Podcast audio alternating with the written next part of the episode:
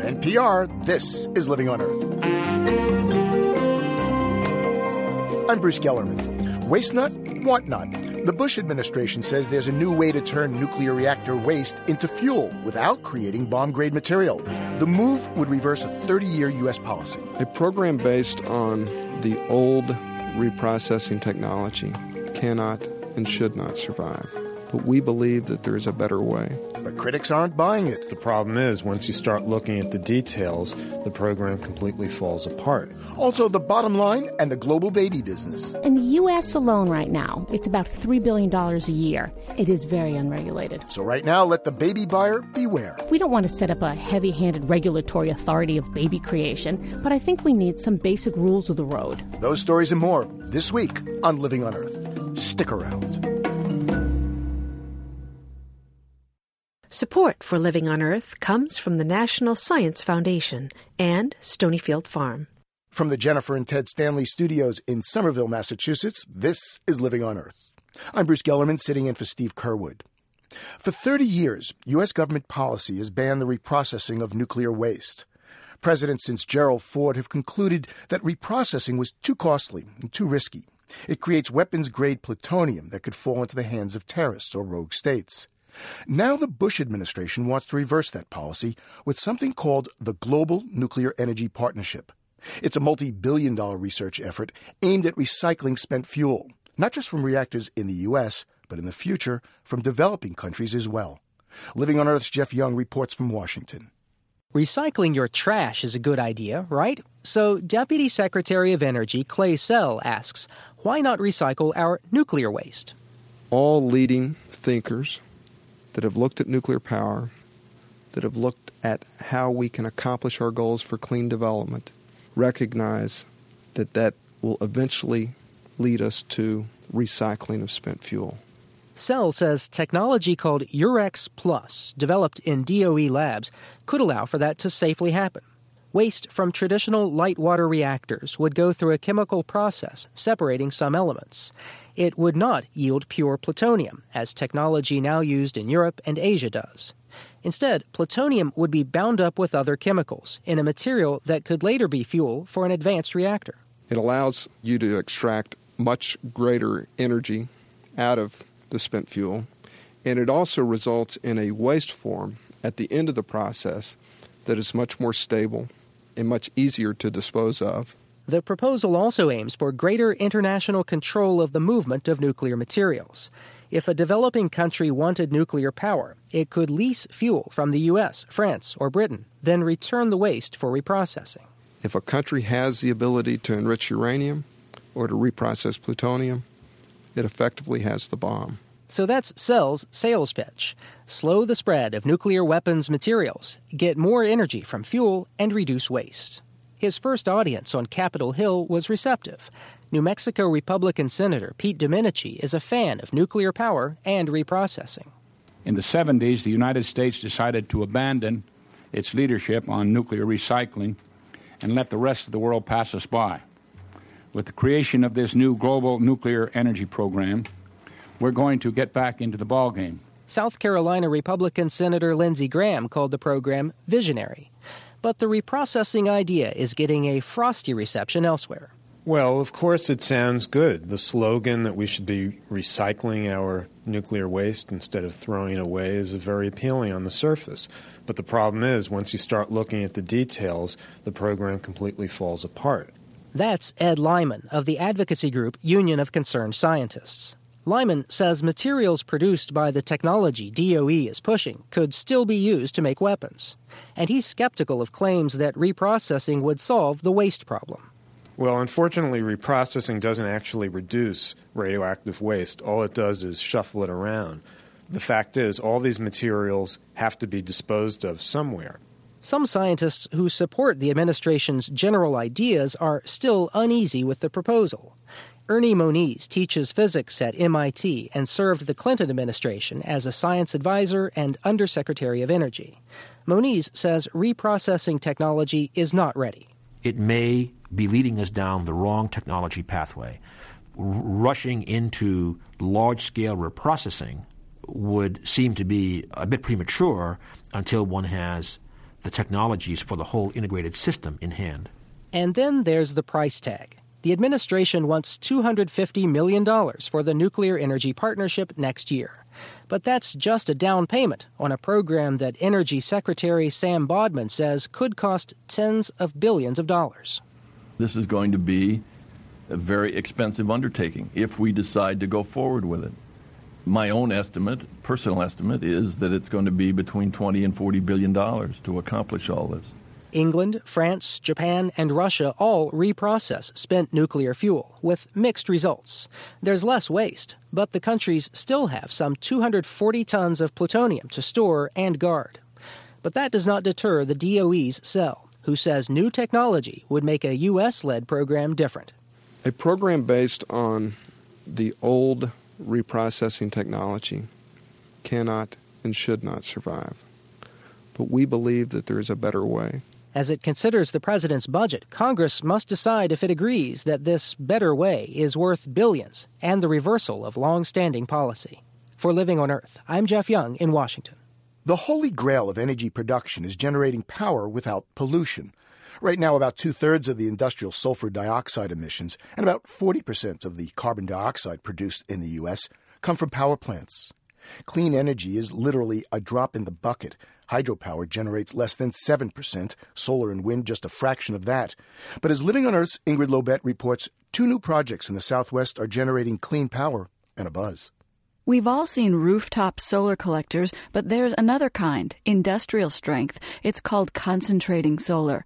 High tech collectors like mirrored tanning beds spread over acres of desert land track the sun across the sky. They operate almost exactly the way a sunflower operates. It wakes up in the morning facing the east and uh, tracks to the west. John Miles is president of Solargenix, a North Carolina based company that's just broken ground on a 350 acre array of concentrating solar collectors in the Nevada desert. With parabolic precision, the mirrors focus heat on a line filled with oil that runs through the center of each unit, heating the oil to 750 degrees Fahrenheit. The hot fluid is then exposed to water, flashing it into steam, which drives turbines, just like any other power plant, only you didn't have to burn any coal or gas. Our plant in Nevada is the first plant in 15 years. It's the third largest solar plant ever built in the world, and it represents a real resurgence in the industry. We think that there will be projects in Spain very soon uh, and more plants in the United States. The Nevada One solar project will produce 64 megawatts of power, small for a power plant, but very large for solar, enough electricity for 50,000 houses. It will need water for its cooling towers, but so do most power plants that turn heat into electricity. News of most renewable power projects crosses the desk of Jesse Broehl. He edits renewableenergyaccess.com, and this one caught his eye. I'd say it's pretty significant, not just in its size. Um, this is you know commercial scale solar power, but I think it's also significant in, in, terms of representing a shift for solar where this new approach, concentrated solar power, has been around for a while, but we haven't seen a facility like this built in 15 years. So to see this go up now, I think uh, bodes well for solar in the future. Everyone agrees one big reason this project is being built now is that Nevada requires a quarter of its new green energy to be from solar power. Not quite as far along on the project table is another new kind of power plant, this one next to an oil refinery about 20 miles south of downtown Los Angeles. Edison Mission Group and BP are planning to build the world's largest hydrogen fired power plant. Hydrogen only occurs bound to other substances, and this new plant will get its hydrogen from a waste product known as coke. It is a black, almost coal looking substance that is a byproduct of the refining process. Charlie Parnell is Vice President of Government Affairs for Edison Mission Group. Using coke from the refinery next door will be cleaner than the status quo. Currently, it's being transported to China, burning heavy ship fuel the whole way. About a thousand truckloads a day take the petroleum waste petroleum coke from the Carson refining facility to the Long Beach harbor. So we'll actually have the benefit of no longer using those uh, thousand diesel trucks to deliver that uh, petroleum coke to the harbor. In China, the coke is burned. But the part of this hydrogen project that's got energy experts' attention is what BP and Edison plan to do with the remaining waste product, which is carbon dioxide. The CO2 uh, will be captured after the gasification process. Uh, it'll be put in a, uh, a, pipe and then shipped off site to uh, existing oil fields where it will be used for uh, further recovery of oil from those fields and it will be sequestered permanently. Oil companies often force gas underground to try to push out thick oil deposits, especially these days with every barrel worth more than $60. But it's not yet known whether this is an effective way to permanently dispose of the world's surplus carbon. Again, Jesse Broehl. That's probably one of the things that, that no one really knows about this is well, how effective is it? Can you just pump gas into the ground and will it will it stay there forever? Is that you know at one point at what point in the future could that be released? That's a question a lot of people would like to see answered. In the meantime, if they can persuade investors, they'll be using refinery waste to produce energy cleaner than natural gas, but dirtier than wind or solar, to serve 300,000 households. For Living on Earth, I'm Ingrid Lobet in Los Angeles. Ten years ago, this April, I stood in the shadow of what was left of the Chernobyl nuclear power plant in Ukraine. I was gathering sound for a story for this program about the 10th anniversary of the disaster. Even then, the sarcophagus, the giant black hood that shrouds the doomed reactor, was leaking radiation, and we could only stand there for but a minute or so. In the nearby town of Pripyat, where reactor workers and their families lived, you could still see the remnants of their lives. Newspapers from April 25th, the day before the accident. In a playground, a Ferris wheel once filled with squealing kids now rusts and creaks in the wind. 47 emergency workers died fighting the explosion. Tens of thousands were caught in the radioactive fallout. How many more died from cancer? Nobody really knows. But these days, the only time I give any thought to Chernobyl or nuclear reactors or power generating plants at all is when I get my monthly electric bill. It's been going up a lot. And that's got me thinking. Sure, I'm worried about global warming, and nukes don't produce greenhouse gases. And the people who make them say they're safe if you don't worry about the 100,000 year half life of the radioactive waste, or terrorists, or an accident. But I need my electricity. It's the lifeblood for all my gizmos and gadgets my cell phone, PDA, laptop, and MP3 player. Efficiency experts call them energy vampires, and they're slowly bleeding me. They're on 24 7. Today, a TV uses more energy during the 20 hours it's on standby than the four hours you actually watch it. If we all just unplug these devices, we'd drive a stake through the vamp amps, and the nation would need 20 fewer power plants. But how realistic is that?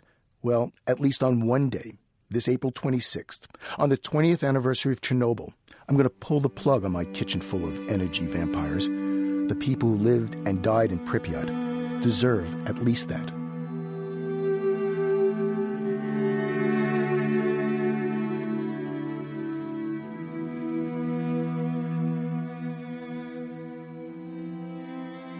Coming up, dialing at 30,000 feet, the Federal Communications Commission is thinking about lifting the ban on using cell phones during commercial flights. Some researchers say, think again. Stay tuned to Living on Earth. It's Living on Earth. I'm Bruce Gellerman. You know the drill. Turn off your computer, shut off your Game Boy, power down the iPod, and wait till the flight attendant tells you it's safe to turn them back on. But for now, leave that cell phone in your pocket. It might interfere with the plane's navigation system. Or so it's been feared. Now the Federal Communication Commission is considering lifting the ban. Is it a good idea? Stephen Cherry looks at the latest scientific research. At this time, all electronic devices, including cell phones and two-way pages, must be turned off and put away. After takeoff, I'll let you know when you may use approved portable electronic devices. These days, you can use laptops, DVD players, game machines, and PDAs during flight.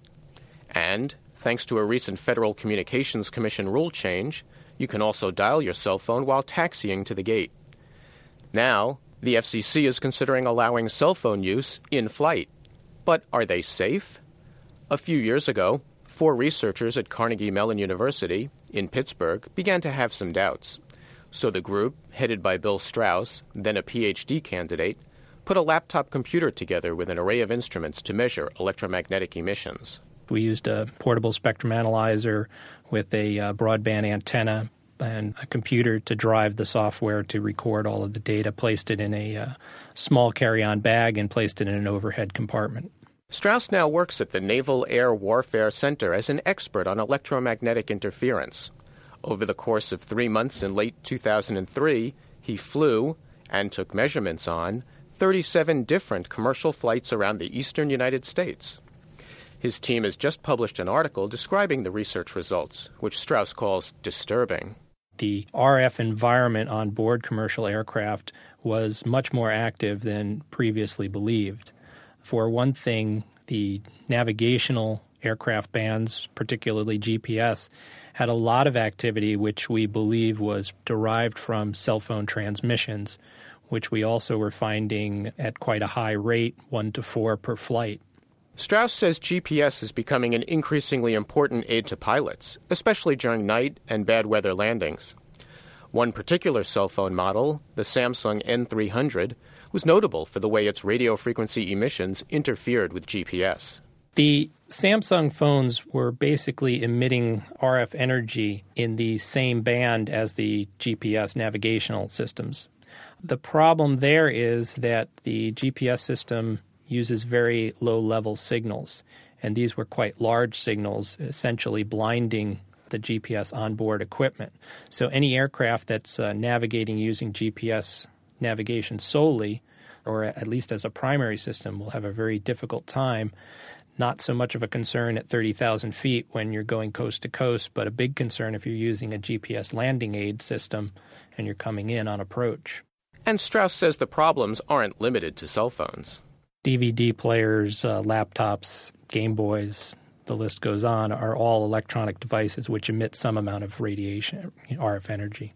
Besides their own research, the Carnegie Mellon team studied data compiled by government agencies, including NASA, which teams up with the FAA to run a database, the Aviation Safety Reporting System, to collect incidents reported by pilots.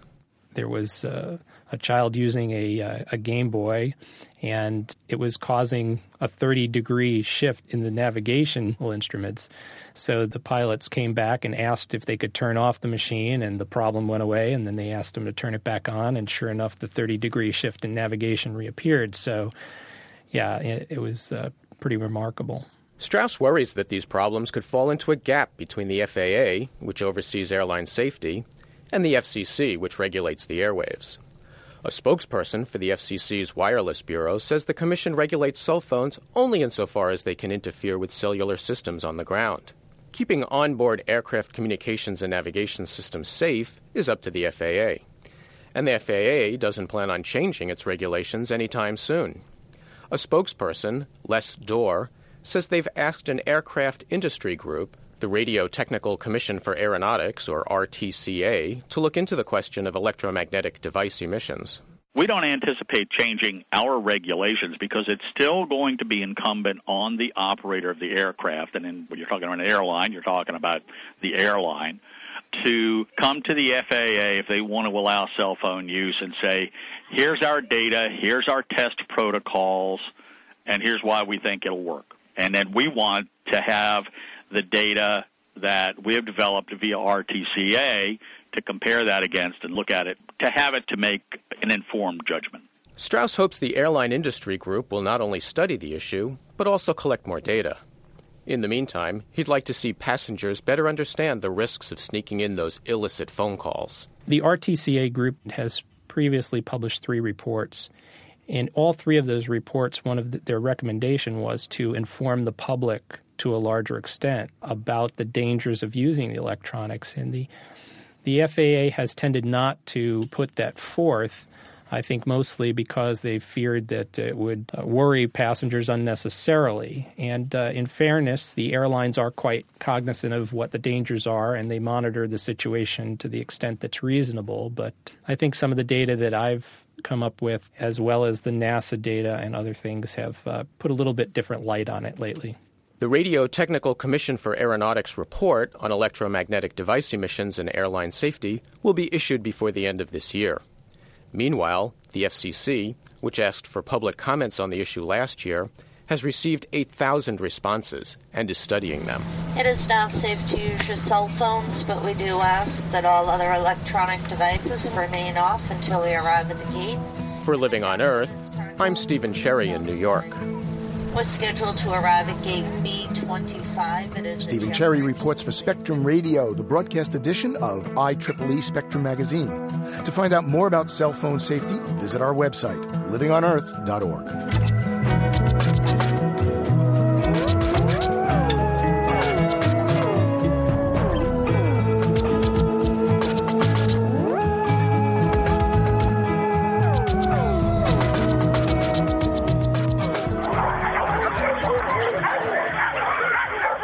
Iditarod is called the last great race on Earth. 15 seconds, they can. Each year since 1973, on the first Saturday in March, mushers have driven their dog sleds over more than a thousand desolate miles through some of the most grueling and gorgeous terrain Mother Nature has devised. This is what the start of this year's race sounded like. 10, 9, 8, 7, 6, 5, 4, 3, 2, 1, go! All right, puppies, head on down the trail to Nome. Down, you Huskies! The Iditarod Trail, now a National Historic Trail, began as a mail and supply route running roughly along the Yukon River from Anchorage to Nome. But over the past decade, race officials have had to alter the trail. Even in the middle of winter, it's been melting. Stan Hooley is executive director of the Iditarod race, and I reached him in his office in Anchorage. Mr. Hooley, thanks for joining me. My pleasure. What have the conditions been this year's running? Well, we've had some fresh snow. As a matter of fact, if I look outside race headquarters now, we're getting a light dusting here. Reports further up the trail is that there's some fresh snow there as well. So, what we thought might be problematic trail conditions or less than desirable trail conditions a couple of weeks ago, Mother Nature seems to, to be solving that as we speak. But now you've been altering the trail lately, I understand. Well, lately is kind of a relative term. It's been warming for the last uh, decade or more, and we've had to adapt things a little bit, sometimes shorten up day one, uh, the day one start here in Anchorage. Uh, we did that uh, again this year, but we've also done that, I think, uh, eight out of the last 12 years, so it's not, not new to us. So it's getting warmer. It is. I uh, I think globally this is you know a topic that is uh, getting a lot of lot of attention, a lot of discussion, and the realities that we deal with is things are warmer than they used to be, and um, sometimes things aren't quite as winter-like. At least in this area of of the state to stage this race. Um, I, I would point out, though, um, we really probably have three or four distinctive um, climates, if you will, in this state uh, over that thousand miles of trail. So it, the weather here will be much different than it is in the interior, and uh, it will also be much different than that uh, along the coast as we make our way to Nome. Why do people do this?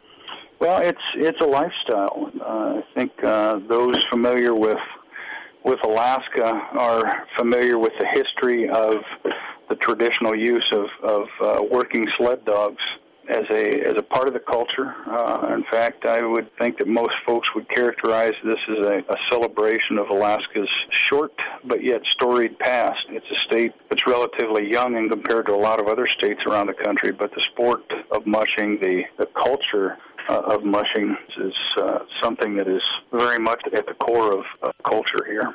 Mr. Hooley, if I said, you know, mush on you Huskies, uh, is that kind of like the way it's done? Yeah, um, some people say mush, some people say hike, some people say go. Uh, it uh, it all depends upon how you have trained your dog team and the voice commands that you've utilized. Well, Mr. Hooley, I got a I got a mush. Okay, all right. We'll let you do that, but thanks for your call. Stan Hooley is executive director of the Iditarod race. For Darlene Donnelly, owner of the Knik Bar in Knik, Alaska, this year's running of the Iditarod didn't. The race usually starts right in front of her bar, but not this year. Darlene is at the Knik Bar. Hi. Hello. So, was it a packed house this year? No, it was very quiet, very dead. The place is usually packed. I mean, you can hardly get in the doors and outside. If the if the Iditarod's coming through, it goes out here on the lake and across the lake, and the people can, you know, see the see their favorite musher come in and check in at that point, and then right across the end of the lake is where the Iditarod Trail starts. And we have uh, people out on the outside selling Alaskan-made articles, you know, their hats and their carvings and everything. So it's kind of good for everybody.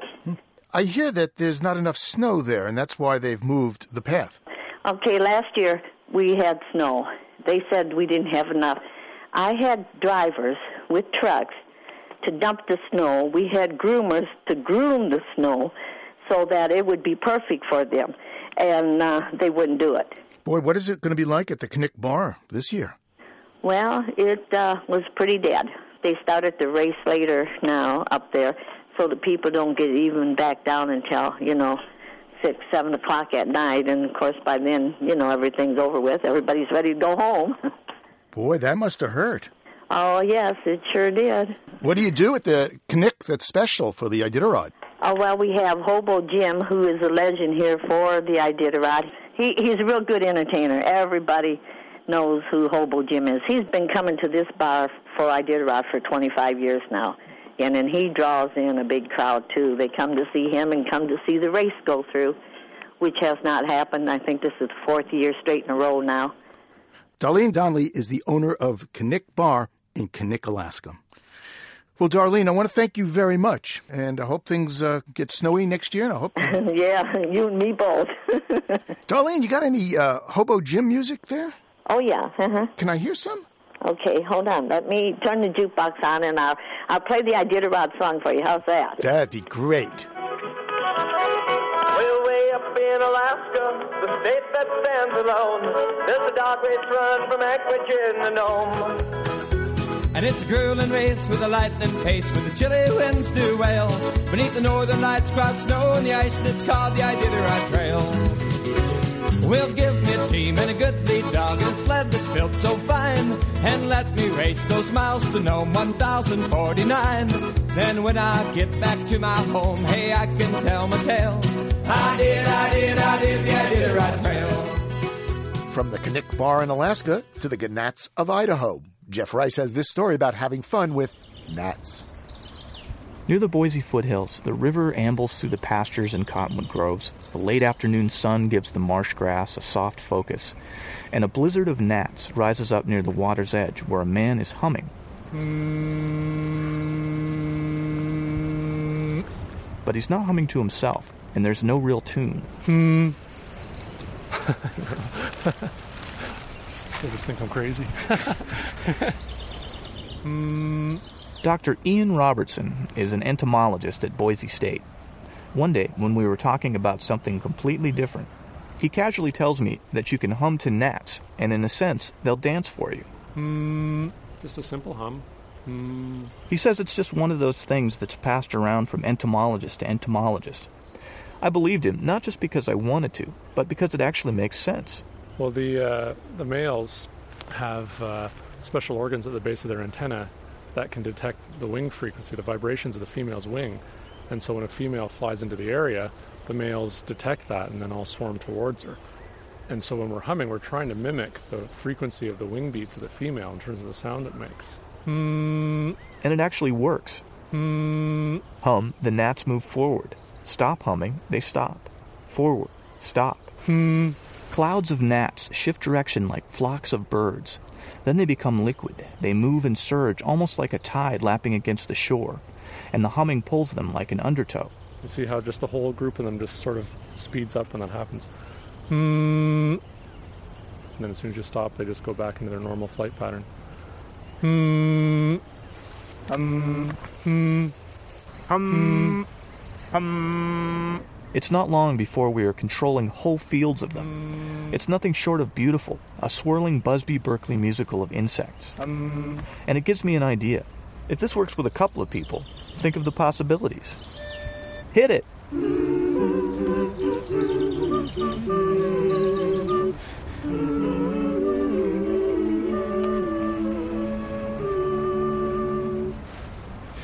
So, did we attract any gnats?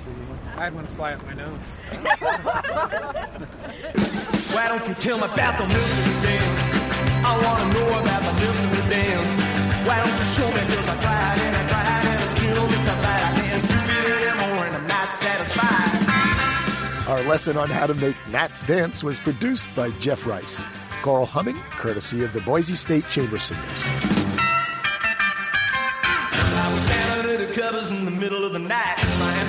Discover my left foot from my right. You can see those pictures in a magazine. But what's the use of looking when you don't know what they mean? Why don't you tell me about the mystery dance? I wanna know about the mystery dance.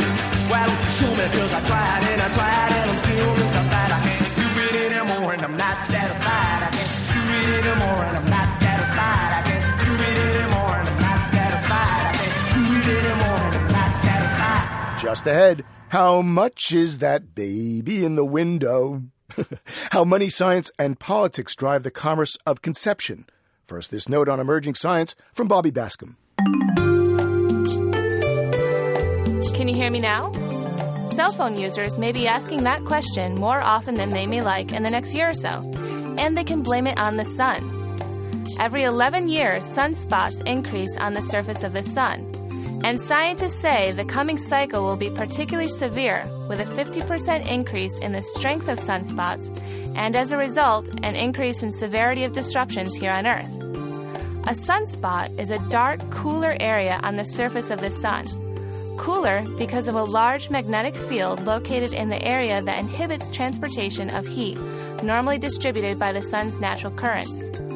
For us Earthlings, it means an increase in electrical disturbances that result in power outages, satellite failures, and communications disruptions. The strongest recorded solar cycle was in the late 1950s. Of course, there were far fewer satellites orbiting back then and less reliance on electrical power grids. We can't control the activities of the sun, but researchers hope that they'll be able to predict individual storms early enough to give satellite operators and electricity providers enough time to get ready. That's this week's Note on Emerging Science. I'm Bobby Bascom. And you're listening to Living on Earth. Support for NPR comes from NPR stations and Kashi, maker of all natural foods, founded on the belief that everyone has the power to make healthful changes. Kashi, seven whole grains on a mission. The Kresge Foundation, investing in nonprofits to help them catalyze growth, connect to stakeholders, and challenge greater support. On the web at kresge.org. The Annenberg Fund for Excellence in Communications and Education. The W.K. Kellogg Foundation, From Vision to Innovative Impact 75 Years of Philanthropy. This is NPR, National Public Radio. It's Living on Earth. I'm Bruce Gellerman. On the world's stock markets, investors bid on shares in companies. On the world's commodity markets, you can buy and sell stakes in everything from gold bullion to pork bellies. Then there's a largely unseen and unregulated global market that people don't like to think of in terms of money kids as commerce. It's the baby biz adoption, in vitro fertilization, sperm donation, surrogates, and perhaps one day clones.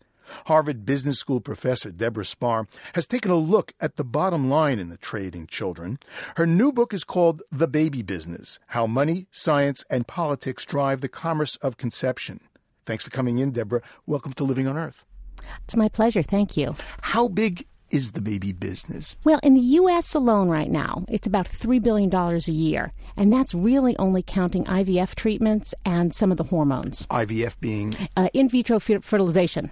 Yeah, I was reading in your book that in, uh, what, 2001, there were 41,000 IVF children born in the United States? That's right. It's a very large number. Now, when they first started, they were called test tube babies, and it really was not accepted at all. That's exactly right. And first of all, it's worth noting that, that test tube is the wrong word here. Although the, these children are conceived outside the womb, they're actually conceived in petri dishes. But but test tubes always seemed like a, a better uh, image for people. But for sure, when the first baby was conceived, uh, Louise Brown, 1978, people went wild, and there was protests in the streets and picketing, and people said that Louise Brown was a monster. And yet, what's happened, as we've seen, is that there were so many parents who couldn't conceive children the old fashioned way that they scrambled to the doctors who could produce IVF babies. And within a couple of years, the demand was so high and the, so many children had been born healthy that really the opposition went away. Has the demand gone up for children over the years? And if so, why? No.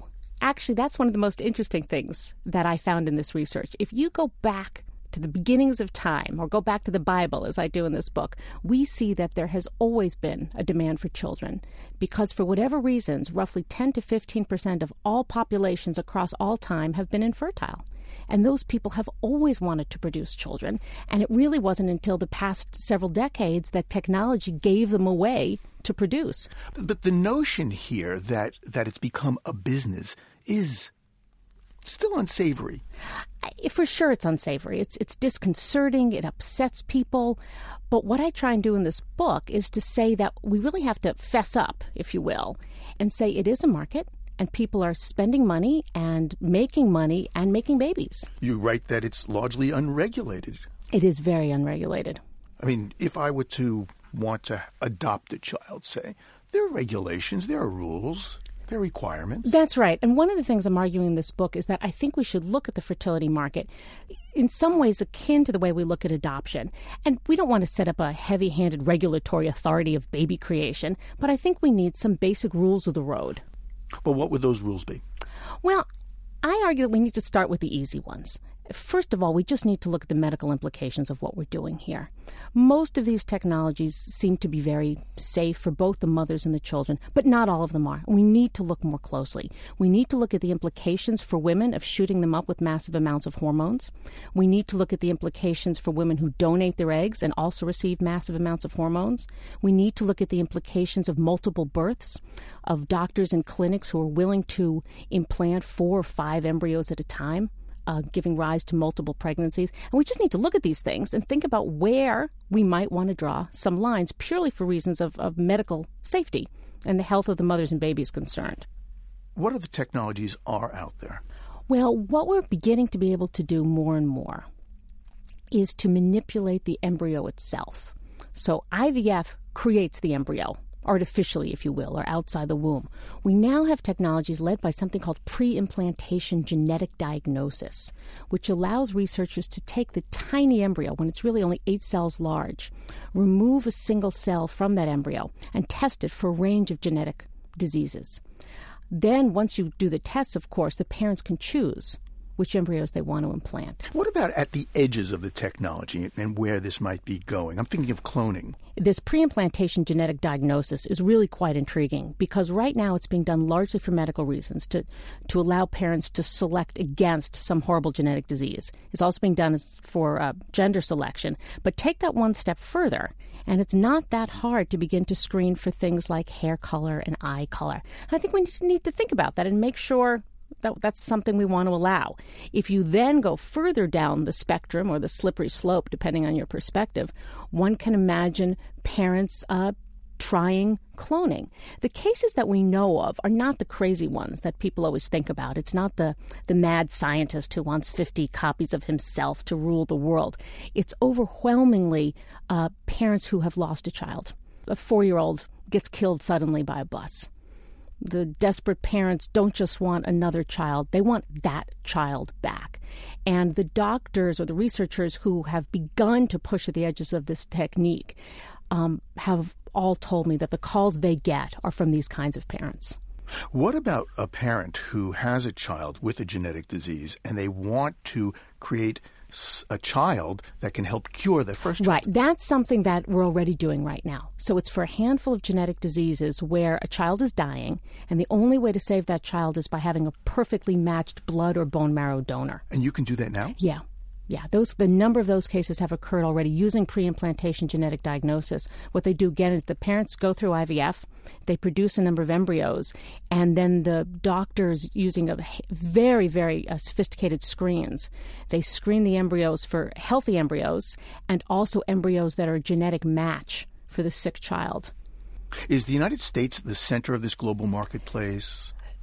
California seems to be the center of the, of the global marketplace. Uh, California has um, very permissive environment, as you'd imagine. It has a large market for many of these technologies, and there has been not legislation in California, but court cases, which have put some kind of basic rules of the road out there, mostly having to do with um, making sure that the intended parents um, can, in fact, get access to the child in ca- cases of contestation.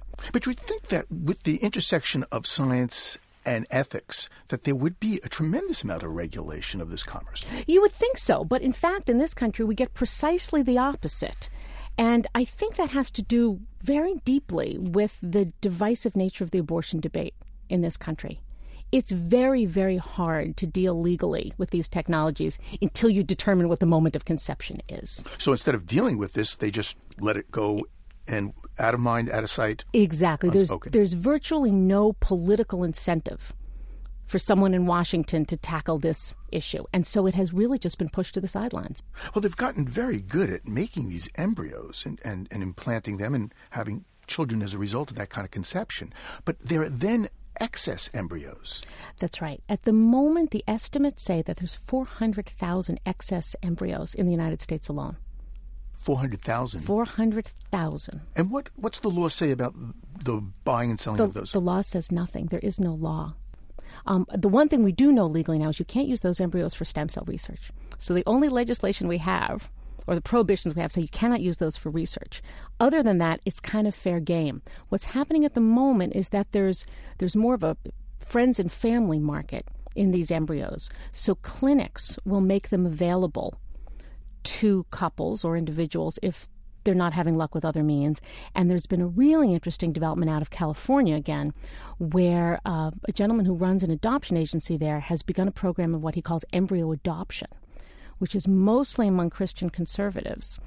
That if a, cou- a Christian couple has created an embryo, they don't want that embryo destroyed, they certainly don't want it used for research, they will legally allow that embryo to be adopted by another couple. And clearly, there's a lot of implications here because if you can adopt an embryo, you presumably can't do other things with an embryo. and you can buy and sell it. That's right. And again, that has not quite happened yet. But I'm, if you look at other, other elements of this market, I see no reason not to expect that we're not going to get a market in embryos as well. So it's astonishing, actually, that you have this incredibly large global business taking place, unregulated, and basically unobserved. That's right, because it gets back to the basic nature of this. Because it's so personal and intimate, people don't want to subject it to the light of day. And again, what I'm trying to argue here is that everyone's better off if we get over our disgust here, if you will, or our level of discomfort, and say we've got to look at what's going on and then figure out if there's pieces of this that need to be restrained in some way.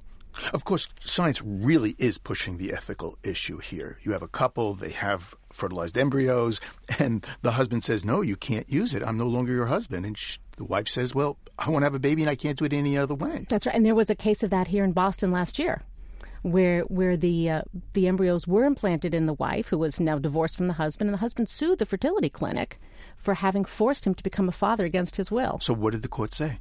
Uh, the courts forced the clinic to cover his child support payments. Where does this go? In 50 years, technology is driving this. What's the, the edge of this known universe? The edge of this known universe, I suspect, is that we're going to have more and more children created through non-traditional means. I don't suspect that that uh, technology will ever replace the old-fashioned means because, as uh, one of the doctors said to me, people would still rather have sex. So we're certainly never going to see full replacement, but we will see have we will see more and more people having more and more children through these alternative means, having children later in lives, having children with uh, same sex partners. I think the part that I find most worrisome is the potential for genetic manipulation. And I think we need to watch this. And I think we need to understand, which we don't understand yet, what is it that people choose when they choose their children? Do they choose characteristics that are as much like themselves as possible? In other words, are they trying to replicate the children they would have had through natural means? Or are they trying to create something different, something better? If it's the latter, I get worried. And I don't know that it is, but I think that's the part of the market we really need to watch. You have three children, Yes. all natural. No, two were created the old fashioned way, and the third was adopted. Why did you adopt a child? I'd always wanted to adopt. Uh, for for no strong reasons, there's never been any adoption in my family that I'm aware of. Um, I felt very blessed that I was able to conceive easily and, and healthy children, and I did know there were an awful lot of children out there, and it seemed like uh, an intriguing thing to do. Did you purchase your child? Yeah, I think I did. You had trouble answering that. Of course, because nobody wants to acknowledge, no parent wants to put those words together I purchased my child. But I'm okay with saying that because I think it was a transaction, if you will. That was a very good transaction. And I purchased health care. Um, I will hopefully be spending lots of money to send my oldest child to a good college next year. I will be purchasing an education. We purchase lots of things that also have value, have personal value to us. With me has been Deborah Spar, Spangler Family Professor of Business Administration at the Harvard Business School and author of the new book, The Baby Business How Money Science and Politics Drive the Commerce of Conception. Professor Spar, thank you very much. Thank you. It's been a pleasure. Well, whether you decide to have children using the latest technology or the old fashioned way, you also have to decide how many children to have. Commentator Bonnie Auslander has been crunching the numbers. My husband and I met in Asheville, North Carolina, where writer Bill McKibben was giving a reading. So it was fitting that after our daughter was born, a friend gave us a copy of Maybe One, McKibben's book, in which he argues that having only one child is the soundest environmental choice those of us in the developed world can make. At least I think that's what he wrote. I didn't read it, I hid it. It had been difficult enough convincing my husband that we should have one child. I knew getting him to father two would be harder than making him take me to the latest Jane Austen film adaptation. I didn't want any persuasive tracts lying around that he could use to bolster his position, so I took McKibben's book and shoved it behind some old bank statements at the bottom of a filing cabinet. Having two kids has always been my goal. It's practically a family tradition. I'm one of two, so is my father, and so are all of his cousins. And I've always believed producing two kids who would eventually replace their parents was okay, even if it meant that for an overlapping time we would be planting a larger environmental footprint on the planet. So, while intellectually I agreed with McKibben that producing one child was best, I couldn't imagine intentionally raising a single child. They might turn out too bossy or too lonely, and who would they compare notes with later on about their nutty parents? If I had read McKibben's book, I would have learned that only children aren't any more likely than those with siblings to be overbearing or friendless, but I waited until after our second child was born to see what he had to say. Now, eight years after McKibben's book was published, I find myself surrounded by friends and acquaintances who aren't stopping at one or hanging at two, but who are having three or four or even more. A conversation with a demographer confirmed my hunch. Family size in the U.S. is on the rise. So, what's going on here? Are these couples hoping for a girl at last after having two boys? Is it a desire to advertise their fertility? Or could it be, as it was for one couple I read about, a marker of affluence that boasts, I can afford to have more kids than you? Then I remembered what Amir, a newly married Palestinian man I knew when I lived in Germany, said to me. If I stay here, two kids is enough, he told me. But if I move back to Palestine and stop at two, my friends will say, What's the matter with you? Are you sterile? The pressure Amir described to have a big family is about who he is and where he's from, but as the planet's crisis worsens, there's pressure, or there should be, pushing us all in the opposite direction. In that sense, we're all Amir, standing at the crossroads as we weigh how many kids we want against how many kids the planet can bear.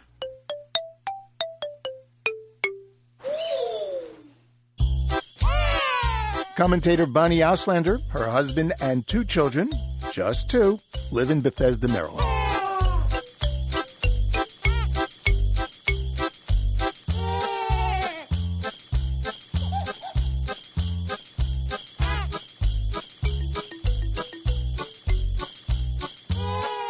You can hear our program anytime on our website or get a download for your pod, my pod, or iPod. The address is loe.org. That's loe.org. You can reach us at comments at loe.org. Once again, comments at loe.org. Our postal address is 20 Holland Street, Somerville, Massachusetts, 02144. And you can call our listener line at 800 218 9988. That's 1 800 218 9988. CDs and transcripts are $15.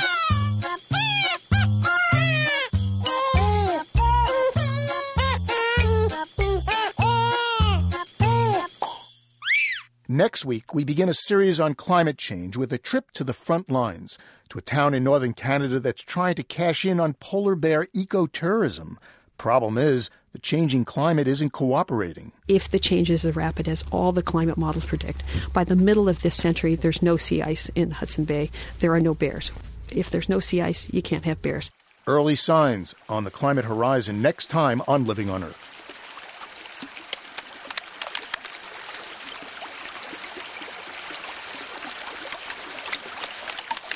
We leave you this week with sounds that send shivers through polar bears. Jonathan Storm recorded the sounds of ice melting at Alaska's Columbia Glacier.